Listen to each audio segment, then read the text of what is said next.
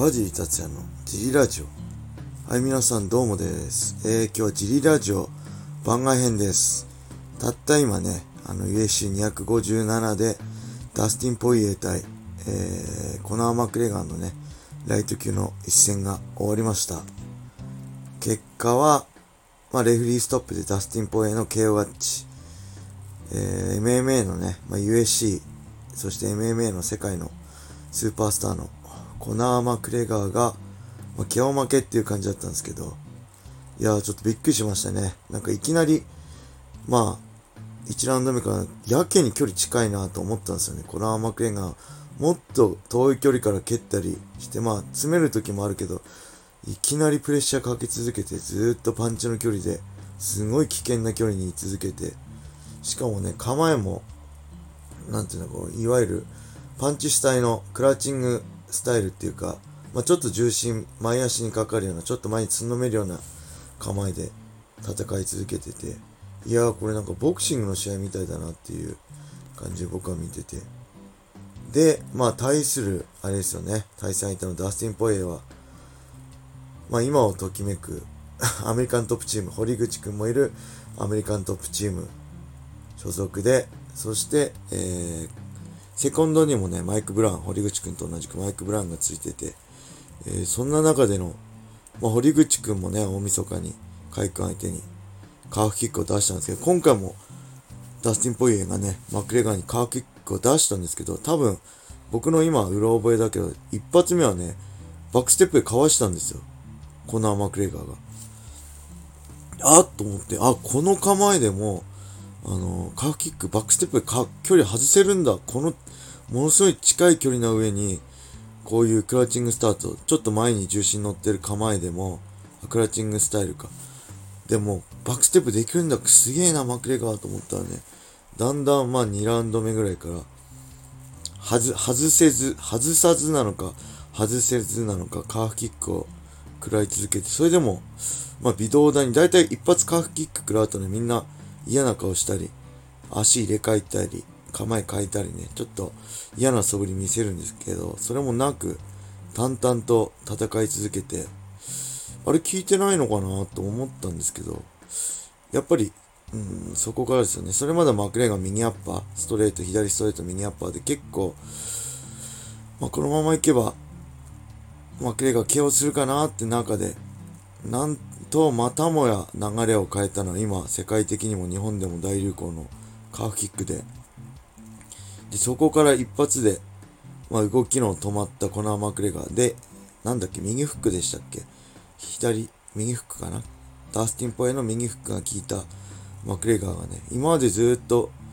えー、ポイエをコーナーにコーナーじゃないかケージにプレッシャーかけて押し込めてたんだけどタイが入れ替わってマクレガーが背負うようになって、そこから全くこう足使えなくなっちゃってね、ボディワーク、ボディワークだけでパンチをかわし続けてたんですけど、それでもやっぱりそれじゃあ、ここぞとばかりにね、ポイエのラッシュが始まって、そして一発パンチ効かして倒れたところをパンドで追撃でレフリーストップっていう、いやー、ちょっと衝撃的な試合でね、本当は明日の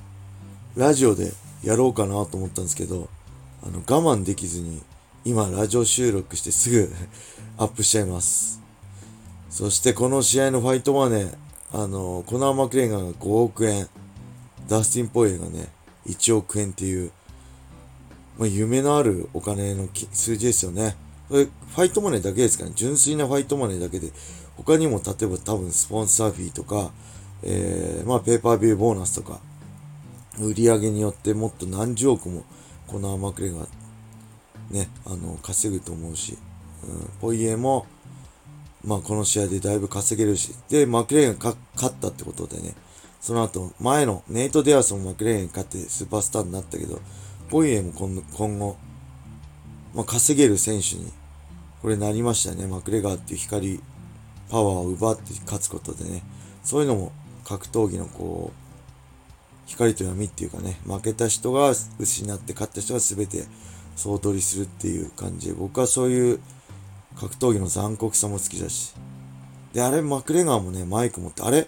もしやと思って、もし引退したのかなと思ったら、とんでもない、またどんどんね、アクティブに戦っていきたいって言ってる若い子もいるんでって言ってるんで、今度はまた、一貫落ちたとこからのし上がるマクレガー、そして今勢いのあるね、ライト級の、あのー、若手と戦うマクレガーが今年今後見れるかもしれないんで、それも楽しみだしね、あの、チャンピオンのまま引退宣言したヌルマンゴメドフも、この二人の試合を見て、まあ、復帰するのかどうなのかも楽しみだし、そして、セミファイナルでね、やった、ああれです、マイケル・チャンドラー、ダン・フッカーもね、ものすごい身長差あって、これさすがにパンチ届かねえんじゃねえかと思ったら、右ボディも、右ボディ見せといて、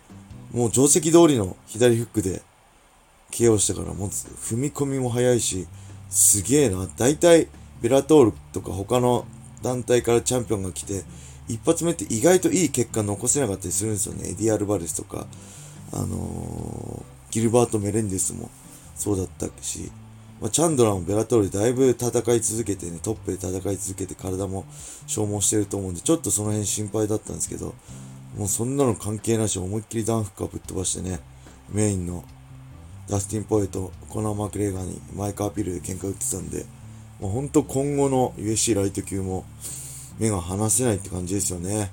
いやーほんと楽しかったです。あの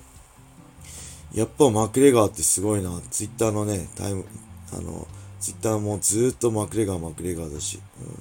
うん、改めて、まあ日本でも、まあ世界的にももちろんだけど、日本でもやっぱマクレガーの力ってすごいんだなって思いました。